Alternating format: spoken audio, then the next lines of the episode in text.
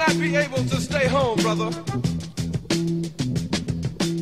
You will not be able to plug in, turn on, and cop out. You will not be able to lose yourself on Skag and skip out for beer during commercials because the revolution will not be televised. Hello, and welcome to the place where the revolution will not be televised. But it may be podcast. I'm Kate. And I'm John. This is the People's Podcast, and today we'll be talking about episode 6 of season 5 of The Walking Dead, entitled Consumed. As usual in this podcast, John and I will talk through what happened in the episode from beginning to end, veering off on whichever tangents take our fancy, and then we'll discuss any especially interesting aspects of the episode in more detail. At the start of this episode, we see Carol driving away from Rick when she's first banished. There's a series of scenes where she's first crying in the car and then setting up a camp, and then she sees the fire at the prison. She sees the smoke from it. Mm-hmm. And that gets us to the credits. She did an amazing job showing Carol going through a series of emotions because I really felt that by the time she saw the smoke from the prison, she had decided to basically just get on with things. Yes. It looked like she'd come to some kind of resolution, which is actually quite an achievement in such a small montage of what was going on. Mm. But she obviously cared enough to go, oh shit, I need to go back. She hightailed it back. yes. So then we have the credits, and we come back to a different shot of Carol driving around. It's Carol and Daryl following the car with the cross on it. Yes. It feels like such a long time since we saw them leave. Two whole episodes. Yeah. It's been ages. So they follow that car as far as Atlanta. They get into the city, but the cops driving the car stop for some reason or other. I couldn't really see why. And they can't start their car again, so they lose them. Mm. So they need to hold up for the night, and they go to a women's shelter that Carol was familiar with. Yep. And after they've cleared a room and fortified a bit and got themselves set up, they have the Carol and Daryl version of a heart to heart. Yes. It's remarkably similar to the Tyrese and Rick version of a heart to heart. There were a few more words in this version. That's true. I mean, Tyrese and Rick's version was, I'm not okay. Yes, you are. Good talk. Good talk, good talk. Let's go back to being manly men. Whereas the Carol and Daryl version had not a lot more words, but significantly more. That's true. I feel like Carol was dragging the average up. Yes. Was it in that scene that she said to Daryl, You haven't asked me about what happened with the children? And Daryl says, I know what happened, they're not here. And Carol goes, No, it's worse than that. I feel like that, that- was later on in the episode when they're in the swanky apartment. Oh, okay. But I think, though, I mean, all of their conversations this episode basically work as one long conversation. Yes. So they're sort of slowly working their way through what happened with Lizzie and, and what happened with. Oh, I can't remember their names, but what happened when Carol burnt the two sick people? Mm. Have you noticed in this episode, smoke and fire, very, very much Carol's motif in this episode? Oh, absolutely. Mm. Yeah. In this conversation, what she's talking about is when he turned up at the car, was she planning to leave? Mm. And if so, why? And she said that she still doesn't actually know whether she's going to leave or not. But I remember we talked about that back in that episode. We were sort of wondering what she was doing out there, sort of going, well, it's a strange time to go and check on the car on your own in the middle of the night. Mm. I think we speculated that she was actually possibly planning to go. Oh, yes, that was your guess, and I thought it was a good one. We also have the fan baiting shots of the two of them on the lower bunk. Yes. You could just imagine the hordes of fans seeing them lying next to each other, all leaning forward towards their TV and leaning over and going, Now kiss! I imagine that those shots are already, I'd say, 40,000 people's desktop computer shot. Probably, yes. Probably. And well deserved, I think. Ah, it was nice. Carol asks the question do we get to save people anymore? I thought she posed it more strongly than that. I thought she said, I don't think we get to save people anymore. I think she's kind of decided that maybe her actions have deemed her unworthy to save people. You know, she is now someone who does away with them rather than saves them. Mm. I mean, a lot of this episode is clearly Carol struggling with guilt about some of the things that she's done. And I reckon this is one of the manifestations of that. She somehow feels unworthy to be a saviour. Mm. Which maybe explains the way that she reacted when she met up with the group again after saving them from Terminus. And, you know, and Rick being so thankful towards her. And I mean, I wouldn't have expected anyone to sort of go, oh, yes, aren't I wonderful? But she looked really uncomfortable. Hmm. And I think maybe this is connected. I think she was feeling undeserving of any kind of gratitude even then. And I think she still is. Yeah, I think that's a pretty good interpretation of some quite taciturn conversations. Mm. One of the things they find in the women's shelter is a woman and her kid as zombies in one of the waiting rooms. Mm-hmm. And I think particularly because of the frosted glass they were behind, it was almost Carol and Sophia Oh. knocking on the door. Oh, abs- absolutely. Maybe she was thinking this could have been me. You know, if, if she had decided to leave at a different time, Yeah. brought Sophia with her, just as the outbreak was happening, that could have been them. There might be two things going on with Carol. One of them is the guilt that you talked about. But it's clear that she's also feeling quite liberated in many ways. Mm. She talks about feeling at the prison like she finally got to be who she was meant to be. Yeah, but that was a long time before now. That's quite unrelated, I think, to how she's feeling now. Well, the prison's only like, well, how long ago? A few weeks? Yeah, but so at the prison, she said that she felt like she had become who she really was, or who she thought she should be. But the result of that was her being banished. She burned the bodies and then she had to go quite soon afterwards. Yes. Because Rick made her leave. So all the things that she feels guilty about really happened post prison. Well, that's true. However, I do still feel like she's not totally sad about having had to leave her former life and her former identity behind, because she obviously wasn't ha- that happy with either of them. That's true. It might even be that one of the things she's feeling guilty about is that sometimes she actually feels better about who she is now. Yeah. And Yep. so the, the woman and the kid in the waiting room behind the frosted glass are almost sort of the ghosts of who she used to be. Yeah, I can see that. I think that makes perfect sense.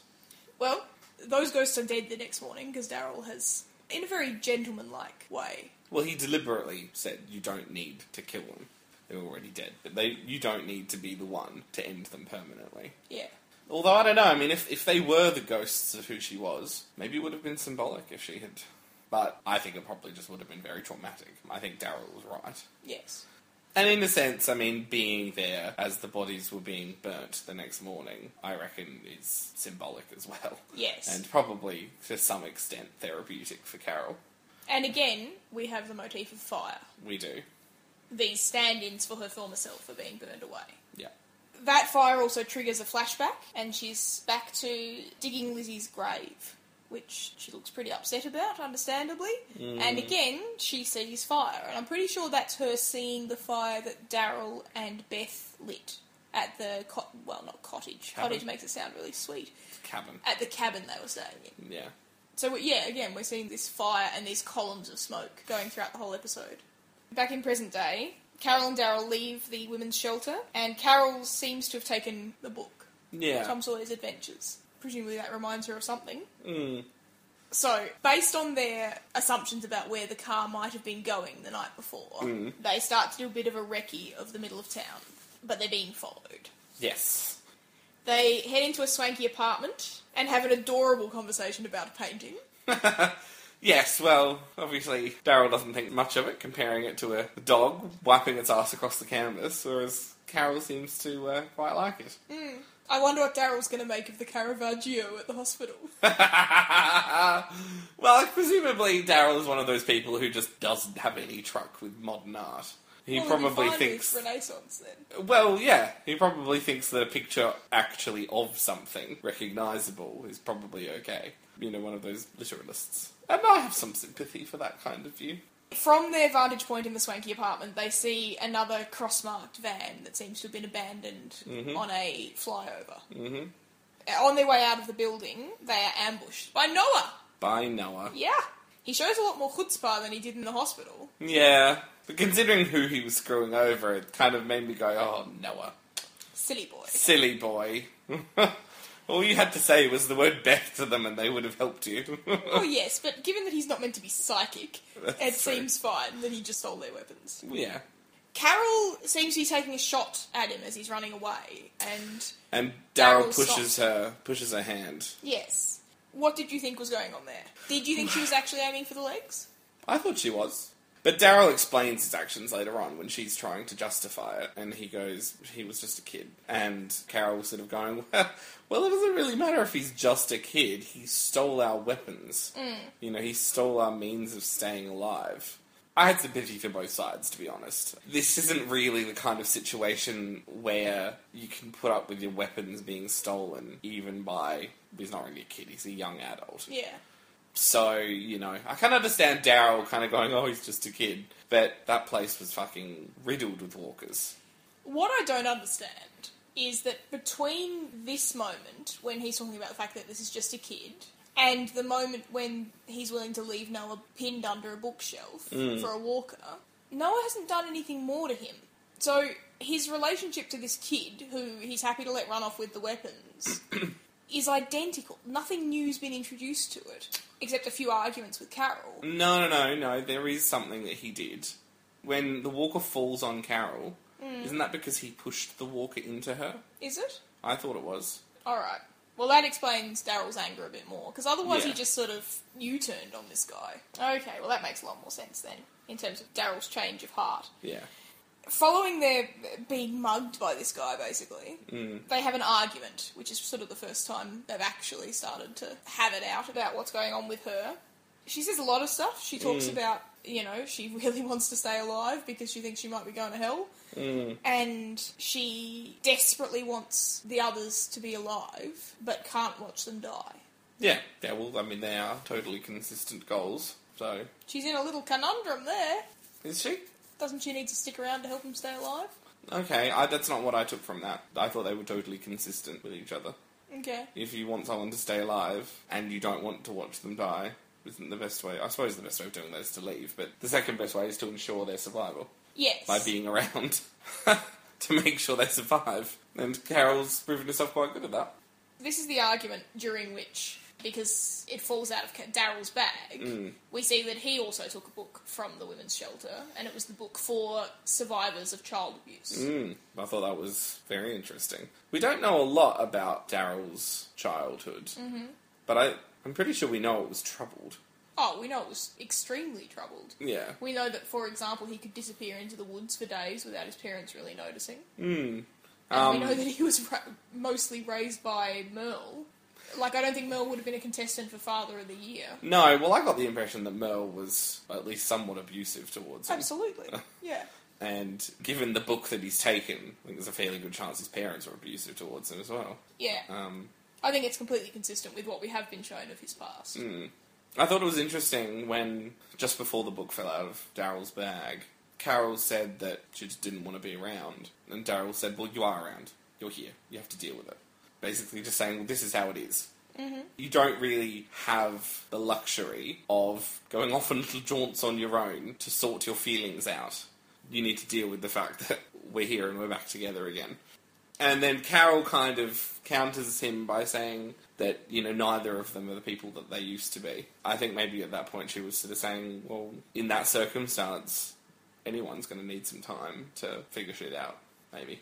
So you either need to leave or you need to decide to stay. That's the sort of knife edge she's wavering on, I think. Yes. And it seems to me that a lot of his stuff is just. He doesn't want to push her, but I think it would absolutely devastate him if she chose to leave. Absolutely. Absolutely. I think the manner in which he snapped back at her, mm. well, you're here, deal with it, was a sign that actually the thought of you going makes me really angry. Yes. and you leaving would make me angry with you. Despite what she needs or thinks she needs, I think Daryl needs Carol. Absolutely. You complete me! Ah, dear. So many feels. The next thing they do is head off to the cross van that they saw when they were up in the swanky apartment. Mm-hmm. Cross marked van. A few things happen here. They get cornered by a swarm of walkers. They have to jump hmm. into the van, and the van's very precariously perched on the edge of the motorway. Yes, and they lock themselves in and put on their seatbelts, and prepare to land heavily, and we see that ridiculous scene of the van tipping forward. Like you can see it practically vertical at the end of that shot. Yeah. And then it lands on all four wheels. Oh, And it's like, well, this is stupid. Well, we've covered before. all the vehicles in this show have a great sense of drama.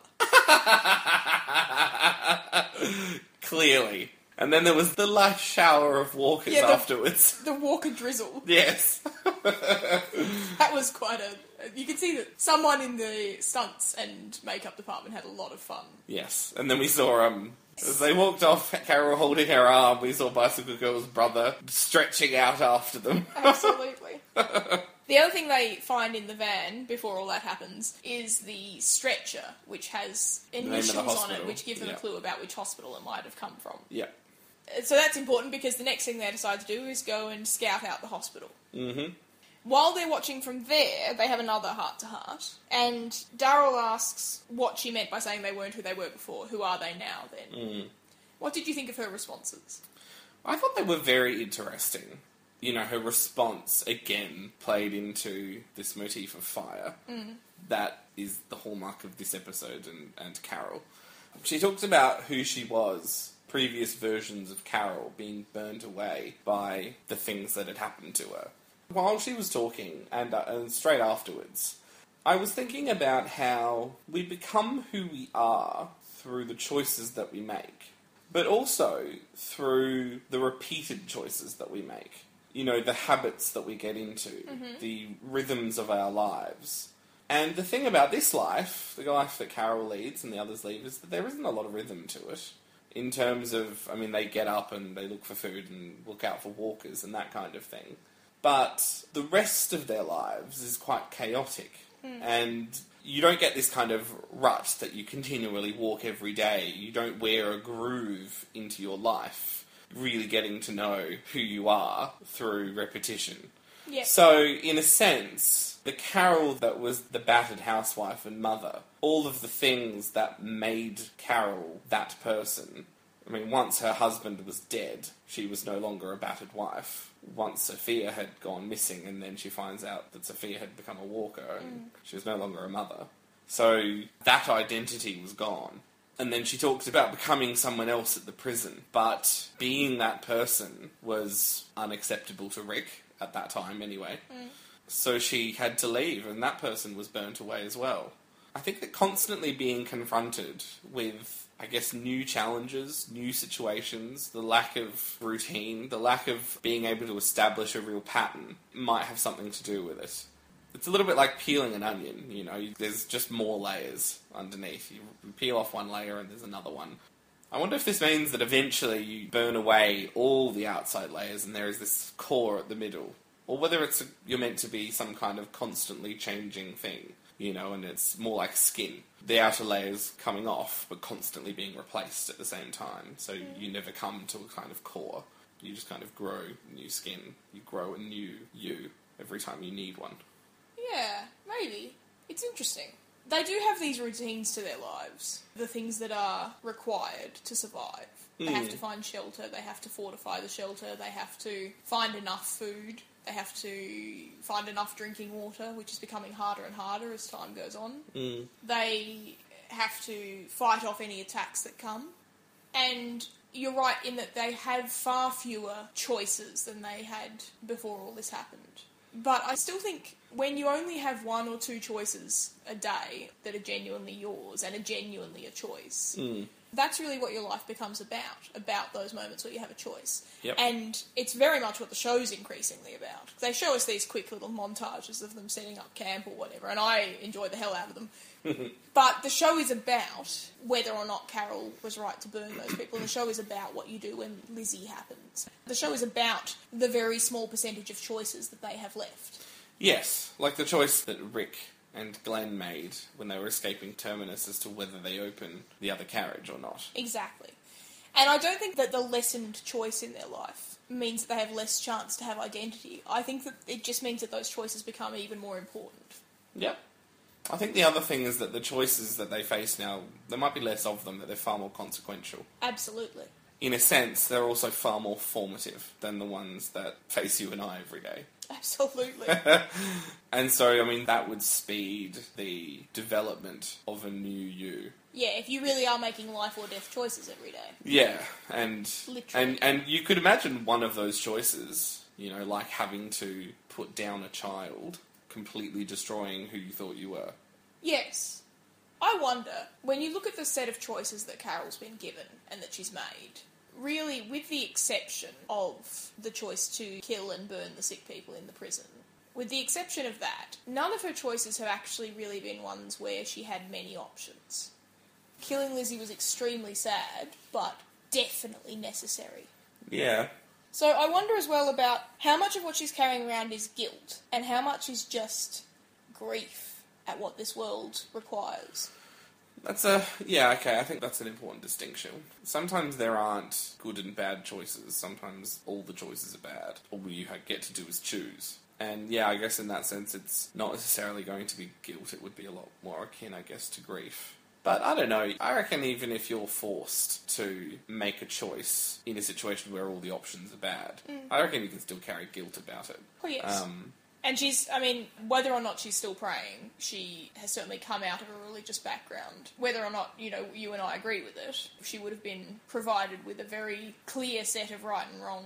well, you must think that any moral code that she was given would not have been consistent with killing the two sick people. No. or Lizzie. So she's well and truly done away with the original code she was given. Mm. Made some pretty heavy modifications to it. Yes. Daryl's response is interesting as well. Remind me, Daryl just says, We're not Ash. as in we're not dead. I think it meaning that we may have been gone over by the fire a few times, but it hasn't burned us away. Oh, I see. Yeah. I suppose that's the pertinent point, isn't it? At the end of the day, they're not dead yet. Yeah, they're still here, and they've got to save Beth. They do. Daryl, I think, has come across in the past as having hidden depths. Mm-hmm. But I think there's also a. You know how sometimes you can see those sort of optical illusions in pools which don't look deep but actually are, mm-hmm. for example?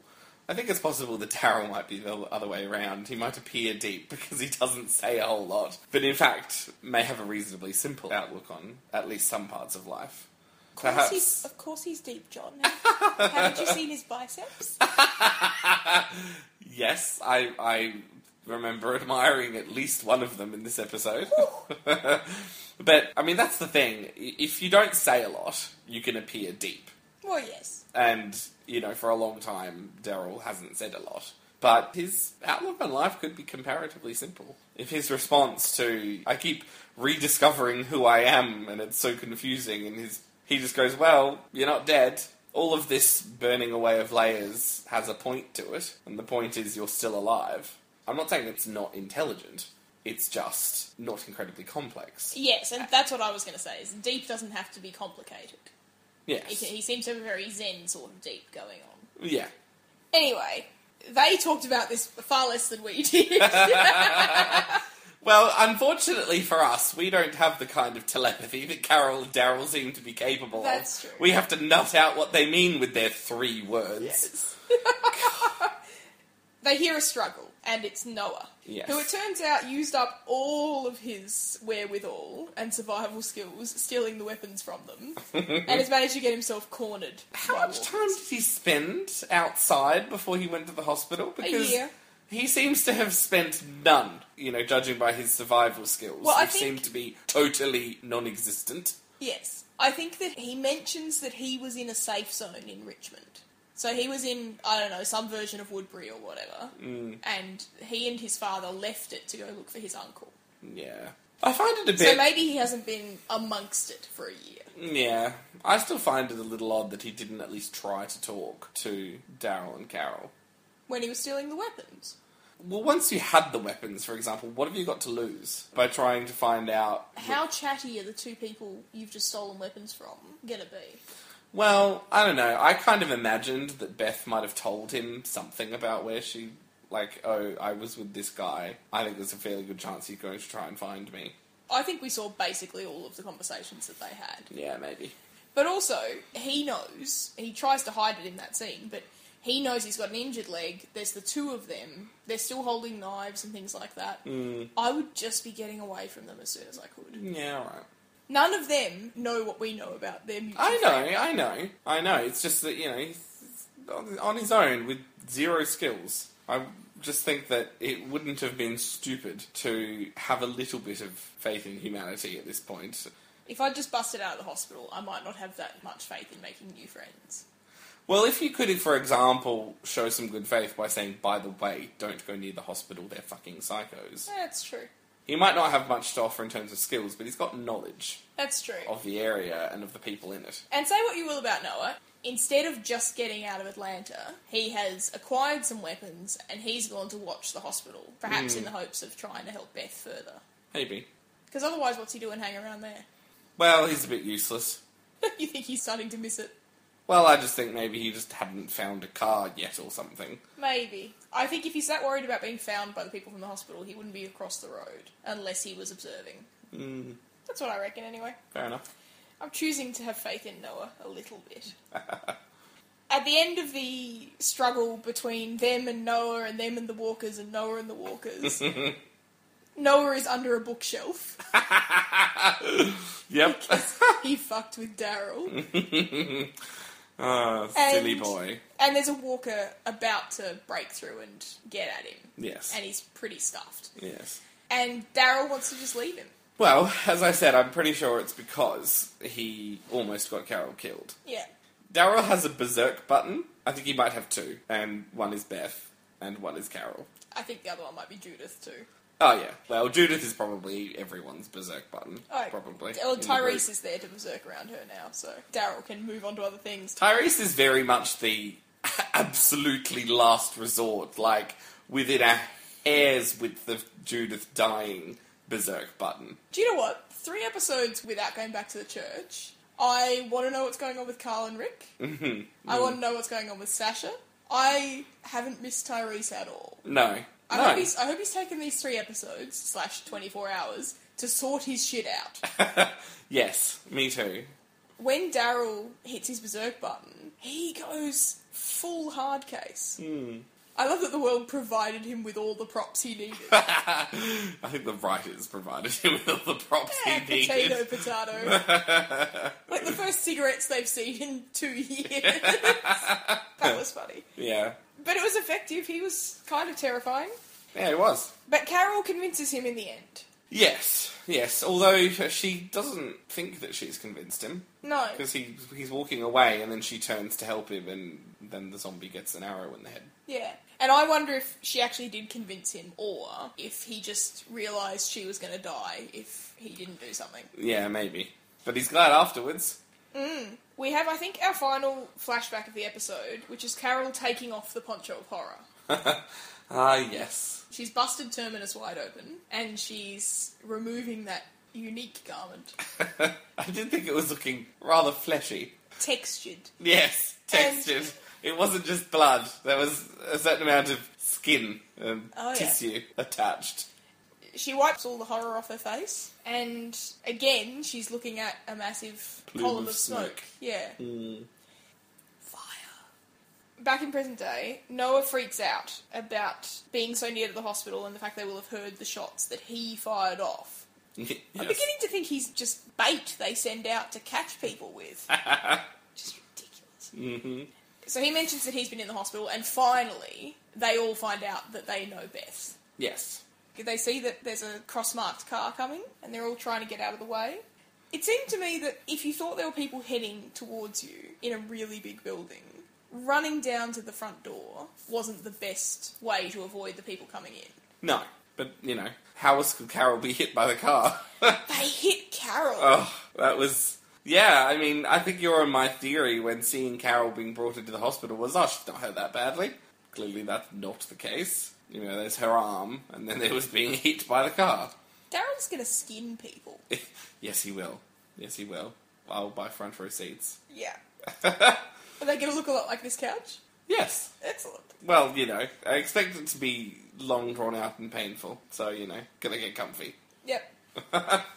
So Noah though holds Daryl back from intervening, making the actually very logical point that if Daryl breaks his cover, he's going to have to kill the police officers, and then he will be stuck with Carol injured, not knowing how to make her better. Whereas if he lets them go, she'll be taken to a hospital and seen by a doctor.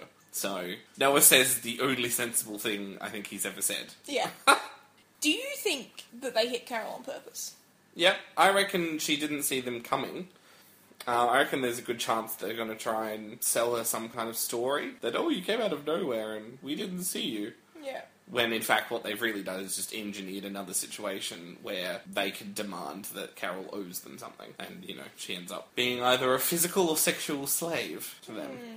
I don't see that happening in Carol's future, do you? No, I think if anyone tried to make Carol a sexual slave, I don't know, images of bits being bitten off immediately come to mind. Well, they've just reminded us all that she actually was subject to an abusive relationship. Mm. Now, she's not the person who that happened to anymore. No. She's a lot's happened to her since then to change her and make her stronger and but I wonder what it's going to do to her to Mm. wake up in a place where that's a part of life again. Yeah, well, it will be interesting to see whether the old Carol really was burnt away, or whether she just kind of fell into a dormant state. Mm. Because I think the thing is with domestic abuse is that the abuser basically conditions the abused person to have triggers which make them feel worthless and powerless, and therefore unable to fight back. And some of those triggers, I'm sure, are quite common to lots of abusive situations. Mm. So, if one of the police officers become physically abusive to her, it might just bring all of that rushing back. She didn't leave her husband. No. She didn't ever actually have it out with him or, or overcome him. This world just removed him. Mm. But she may have genuinely changed between then and now Yes. enough to go, this isn't happening to me again. Fuck you. In, and certainly that's what I hope. yes. Um, I suppose from a storytelling point of view, it would be interesting and satisfying to see her perhaps struggle a little bit with those feelings and then overcome them. yes. It would be indicative that true change has occurred. And it would be a more believable kind of change than if you saw no sign that Carol had, had ever been a battered wife. Yeah. If you saw some remnant of it, a moment of weakness before she reasserts the real Carol now, mm. and you know chops his balls off or something, which would be lovely. I think it'll be interesting to see what happens. Well, just to finish off, Daryl and Noah they acquire a truck and they head back to the church. And Noah, who is now with the person who was willing to leave him to die ten minutes ago, Yes. And who is looking increasingly like a hard case. Well, both of his berserk buttons are now in this pri- are now in this hospital. Absolutely. Um, so Noah is looking sort of rightly freaked out. Yes, he's thinking I'm the passenger seat and crazy is driving the bus. Absolutely. But of course, you and I, knowing Daryl much better than Noah, consider that to be quite exciting, really. And so, do you think it's quite obvious now that when Daryl steps out to Michonne, clearly it's Noah who's in the bushes behind him? Yes, I think so. That makes the most sense because, I mean, as we said during that episode, anyone who knew the group, why would they hang back in the bushes? Yeah. So, I mean, maybe as they're driving back with that truck, which is conveniently picking up Abraham's group sized, they Yep. happen to bump into them on the road and that short circuits everyone getting back there. Are they travelling on, along the same roads? How many roads can there be? Well, they clearly didn't cross a road with thousands of walkers. But neither In the did way. neither did Abraham and Co. because they came back from that road. Yeah, I suppose that's true. We don't actually know yet that they've come back from that road, though. No. The episode ended with them on that road, That's having true. decided not to That's continue true. forward. That's true. In my head, what I'm doing is I'm applying an Australian country template. So there is one road between every town and the next town, and all the towns are on the one road. I'm not sure if you can make that uh, assumption. No, I think you're right. Not everyone had the same sense as the Australian people did when they built their roads. Not everyone had shit land either. Yes. anyway, that's the end of the episode. What sort of associations did you have with the fire motif that was through this episode? I don't know, it felt a bit like the symbology which had always been there was thrown into sharp relief in such a way that suddenly I saw it and thought, oh, why didn't I notice it before? I Okay. guess. But then again, if I rewatched it, I'm not sure if I would necessarily notice that fire is something that Carol sees a lot of. Whether that's just something that they juxtaposed in this particular episode. I think that it's in the nature of fire to change what passes through it. Put something in one end, and what you get out the other end is something chemically different. that Yes. behaves differently, which reacts differently in different situations than what you had to start out with. Mm-hmm. So, you know, even in terms of the chemical process of burning, what Carol talked about, there is an analogy there which holds. You know, she's a totally different thing after all of her trials, and it's happened repeatedly. There are rich associations with fire even before you get to these episodes. It's something that's elemental to a whole lot of human activity.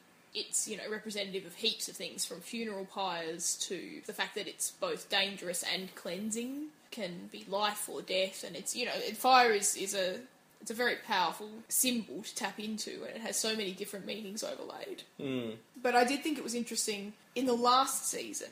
Carol and Daryl both independently had important moments to do with fire. Carol had the moment where she killed the two sick people and then burnt their bodies, hmm. which was fire as death and fire as a weapon and fire as something dangerous but also very dark. Hmm. Daryl's moment with fire was when he and Beth burned the shack down. Hmm. And in that case, it was cleansing and it was cathartic and it was freeing. So they they had these two very different encounters with fire. And this episode, she seemed to be the one who was noticing the return of fire to her life again and again and again. Mm. But he was there for a lot of that. In some cases, even unknowingly. And I feel like they're having the two of them are having very different experiences of the same set of fires. Mm. Yeah. At this stage, what do you think is the relationship between Carol and Daryl? Carol sort of hints at it when she says that it's like Daryl used to be a kid and now he's a man. So I think maybe Carol thought that she was a kind of parent to Daryl. Someone who looked out for him at least. Yep. You know, actual parenting didn't come into it. But someone who, you know, was concerned with him in a parent like way. And I think what we saw in this episode was them relating to each other as equals. I don't think she considers herself to be Senior to him. in senior any to way. him in any way. Hmm. And I think that we saw that in the way that their exchanges were honest and a little heated at times, you know, hmm. when, when they were frustrated with each other. When you're frustrated with a child, I think you're more likely to patronize rather than engage, you know, angrily. Carol did not patronize him and say, oh, well, you don't understand what I was going through. She says, no, this is how I was feeling, and you hmm. should try and understand that. And his response was, well, so what? You're here now. Fucking deal with it. So, yeah, I, I think their relationship has matured, is the short answer. Yep. yeah. What do you think? No, I think that's you have covered it admirably. Oh, thank you. This next question is a bit. Well, I- I'm, this is going to be the question for this episode that makes me seem like a vicious, heartless bitch. Oh, only this question. I try and do one an episode. Righto. Sometimes I oversupply. well, I was going to say, do you have to try? Eh, oh, you know. Anyway, how would Carol's development have been different if Sophia had survived? Well, I think she would have had a tether to the old Carol, to the Mm. original Carol. I don't know if it would have been possible for her to continue to be Carol the mother and not Carol the battered wife. I mean, looking at it in a very detached way, having a child means that other people are always going to have leverage over you if they have your child or if they have some control over your child. Mm-hmm. And certainly that's one of the ways that abusive partners control the abused person is often through children. So I'm not sure whether it would have been possible for Carol to differentiate herself if, if Sophia had lived. I'd like to think so. I'd like to think that she would have been able to move forward and I guess kind of bring Sophia with her. Because presumably Sophia must have carried some deep emotional scars as well. Yes, and of course Sophia wouldn't have stayed the Sophia who we knew from the first season. No, she, she may- would have had her own development occurring Yes. as well, much like Carl. I was going to say, she may have Carlified. Yes. um, In the comic books, and this is not a spoiler because it's now diverged so far that it's no Yeah. longer relevant. But in the comic books, they're an item. are they? Yes, and they're both much younger, but they're a sort of like first boyfriend ever kind of item. Well, there's not a lot of choice, is there? yeah, they're, they're, kind of sweet. Anyway, Yeah, I don't know. I would like to think that Carol would have still gone on a journey of burning away the old and becoming a different, more capable, more self assured kind of person. Mm-hmm. But a child is a powerful tether. A powerful tether to the past, a powerful tether to emotions. It's hard to leave something like that behind with a constant reminder. I suppose what I would have liked to have seen if Sophia had survived would have been a situation in which they both changed together. In an environment where they weren't constantly afraid of being abused. Hmm. The old Sophia and the old Carol would have burnt away and they would have sort of come out of that as beautiful butterflies yes. with machetes. Hacking at walkers left, right, and centre. Oh, All right, my last episode specific question. I feel mm-hmm. is the most important. Yes.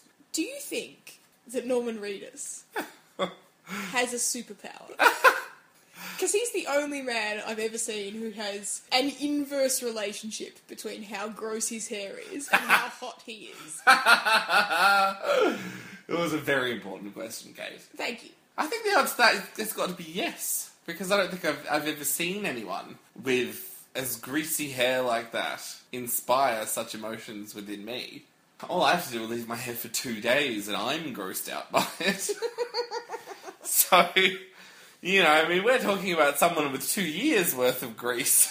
Although, you know, if you believe the people who don't like to shampoo and condition their hair, supposedly, after a, a long period of it being totally gross, somehow your hair becomes self cleaning and It balances itself. it balances itself and it stops overproducing oils and things I've like that. I've been told this by a number of people who I- Have gross hair? No, no, I was going to say I've been told this by a number of people who have quite nice hair and who I trust and who aren't.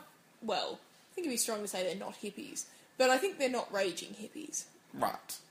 They're sort of you know polite incense buying hippies. Well, is it safe to say that uh, Daryl's is still going through the gross stage, Yes, yes. I think it's definitely safe to say that. but somehow has managed to retain attractiveness despite the grease?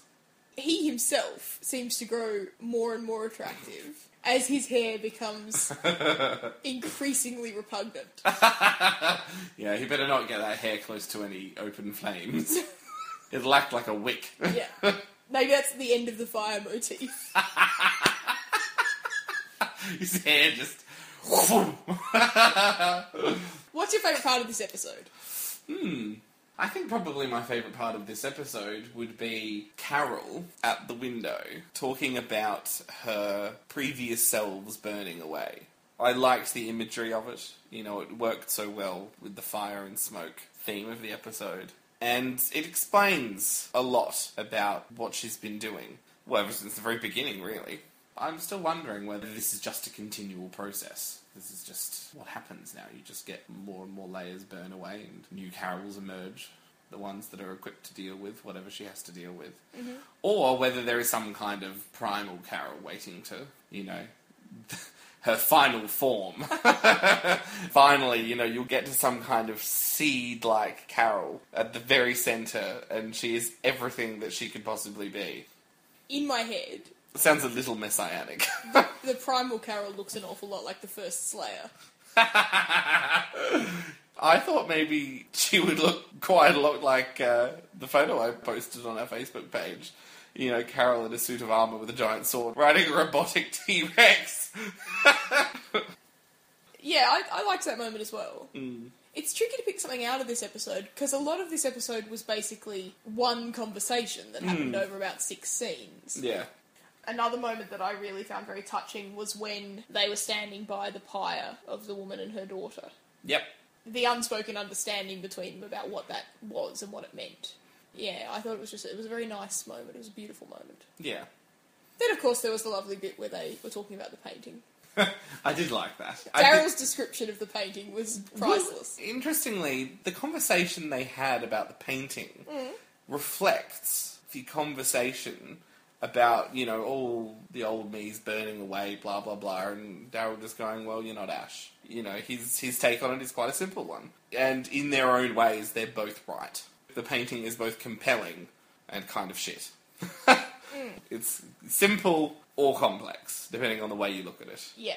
Comparing that conversation to the conversation last week between Dr. Steven and Beth about art. Hmm All week I've been thinking of that line from Pride and Prejudice where Mr. Darcy is being asked to dance. Yes. And one of the sale lines he gets given, I think by Sir William Lucas or someone, is dancing is the hallmark of any civilized society. Yes. And Darcy's response is, Any savage. and and every uncivilized one, any savage can dance. Yes. And I think about that, and I think about Beth saying, "Oh, I still sing," and I just feel like one of the main differences between these two groups is how shut down the hospital people are. Yeah. How you know how wistful he is for art when art's really easy. Art is singing or dancing or even shit paintings that you find around the place. Mm-hmm. It's just an expression of life. Mm. So what he's really missing is his old life Yeah. and the fact that he doesn't really have one anymore. He's Yeah. just surviving with no joy. Yeah. Well, arguably, any act of creation is an act of art, Yes. and that ain't hard to do. No. And Carol and Daryl are off having some very serious therapeutic conversations, and they're on a very serious mission, and Mm. they're in a really bad way, and and they've got time to sit around and think about this painting for a few minutes. Mm. I just, yeah. Got I- time to be art critics. Yes. Everyone's a critic. you know, I, I do feel like if it had been you and me in that situation that Carol and Daryl were in, apart from the fact that you and I, I don't think would be anywhere near as capable with weapons, Yes. I think we'd probably have taken the time to critique the paint. Would you have come down on the Carol or the Daryl side of things? Um, I think if it had been a few years ago, I definitely would have come down on the Daryl side. Mm-hmm. But over the years, I've become increasingly of the opinion that when it comes to art like that, you know, particularly abstract kind of pieces, for the most part, the meaning you find in it is the meaning you put there. So, in a sense, what you get out of it is directly proportional to what you're willing to put into it. I guess I'm more willing now, these days, to put into art like that to get something out of it. Whereas in the past, I used to just go, well, if it takes if it takes any effort to work it out, or if it's not apparent what it is immediately, then I don't have time for it. It's not really me anymore. Ah. Well, while I commend that sentiment entirely, Mm. I agree with Daryl. It looked like dog wipings. it, well, it was brown on green, was it not? I think so. Yes. Take your dog down to the park, let him have a little wipe on the grass. There you have your own masterpiece. Absolutely. I reckon my nomination for Zombie Kill of the Week was Daryl's cleaving off the side of that zombie's head and the, the close up you got to see Yes. afterwards. I reckon it was that. It was a great shot and it was a great work of prosthetics. I particularly enjoyed the way the machete swung past the jaw. Yes. That was very impressive. Yes. Yeah, I liked that one a lot, but I actually I have simple tastes, John. and I preferred one that came in very early, The head smushy? which is when they run over the zombie's head in the car. Yes. I feel like we've seen that. Ah, I probably. feel like we've seen head smush a lot. Whereas we've never seen machetes through heads. Well, not done exactly like that, no. Okay. Not done with that attention to detail. Fair enough. So I'm It go with was that one. it was a very high quality machete. Oh, it was. Yes. Top shelf. Top shelf macheteing. Yeah. What score would you give the episode out of ten? I think I'd probably give this one an 8. I've been given that's been a popular score recently. Mm-hmm. Despite the lack of action, which is often what promotes high scores to be. I really liked the flow of the episode, and I liked the episode long conversation, and I liked the flashbacks, and I liked, you know, all of these things tying in into to show a very complete picture of Carol. And I liked the use of fire throughout uh, a lot. It was an episode that we don't see very much. That kind of attention to really long term character development and really quite full discussions about the way characters feel about things. Hmm. We don't see it a lot. Considering the last few episodes have been really very action packed and full of quite big revelations and often quite sudden ones, like, I'm not a scientist. This one was more like a gentle unrolling of a much grander kind of revelation. It was not the shock, it was this is all the pieces put together. Yeah, I think that's true. I think the last few episodes have, though, started to focus more and more on one or two characters. Mm-hmm.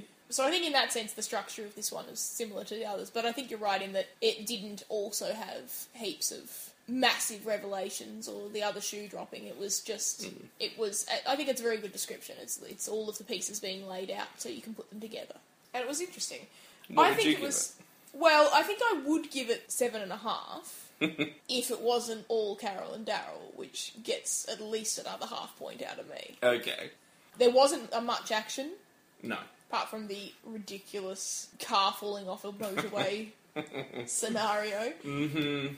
I think that the two actors were doing a lot of heavy lifting during that conversation to make it work. I don't think it was actually tremendously well put together. Right.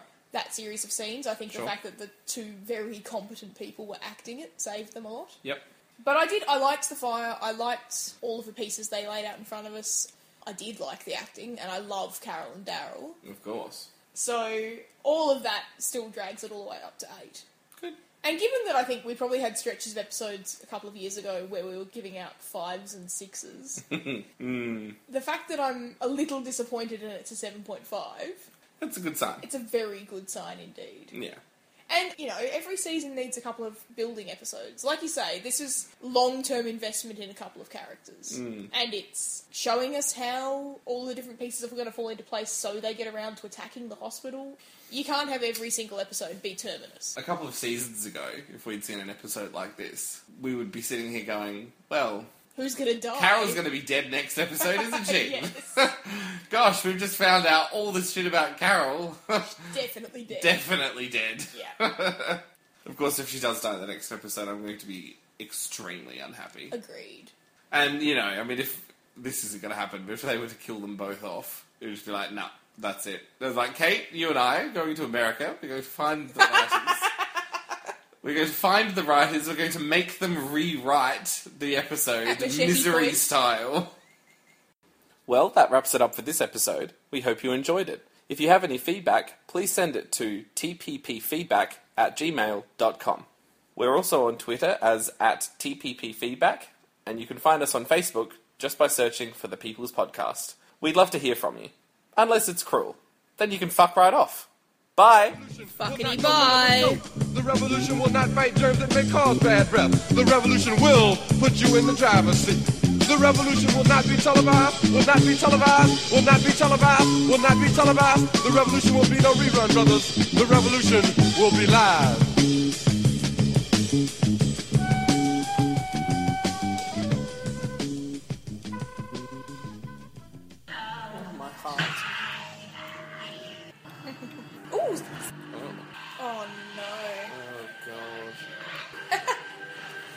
Can't do zips. uh oh. Nice place. Whoa. Fire just fucking. I'm like a dog sat in pain, watching its ass all over the place.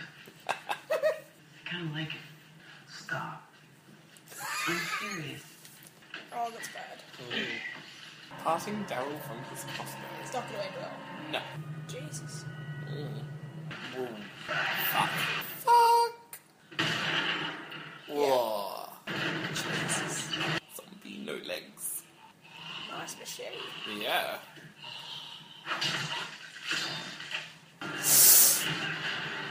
Oh. Anyway, I'm gonna have some ice cream. How lovely.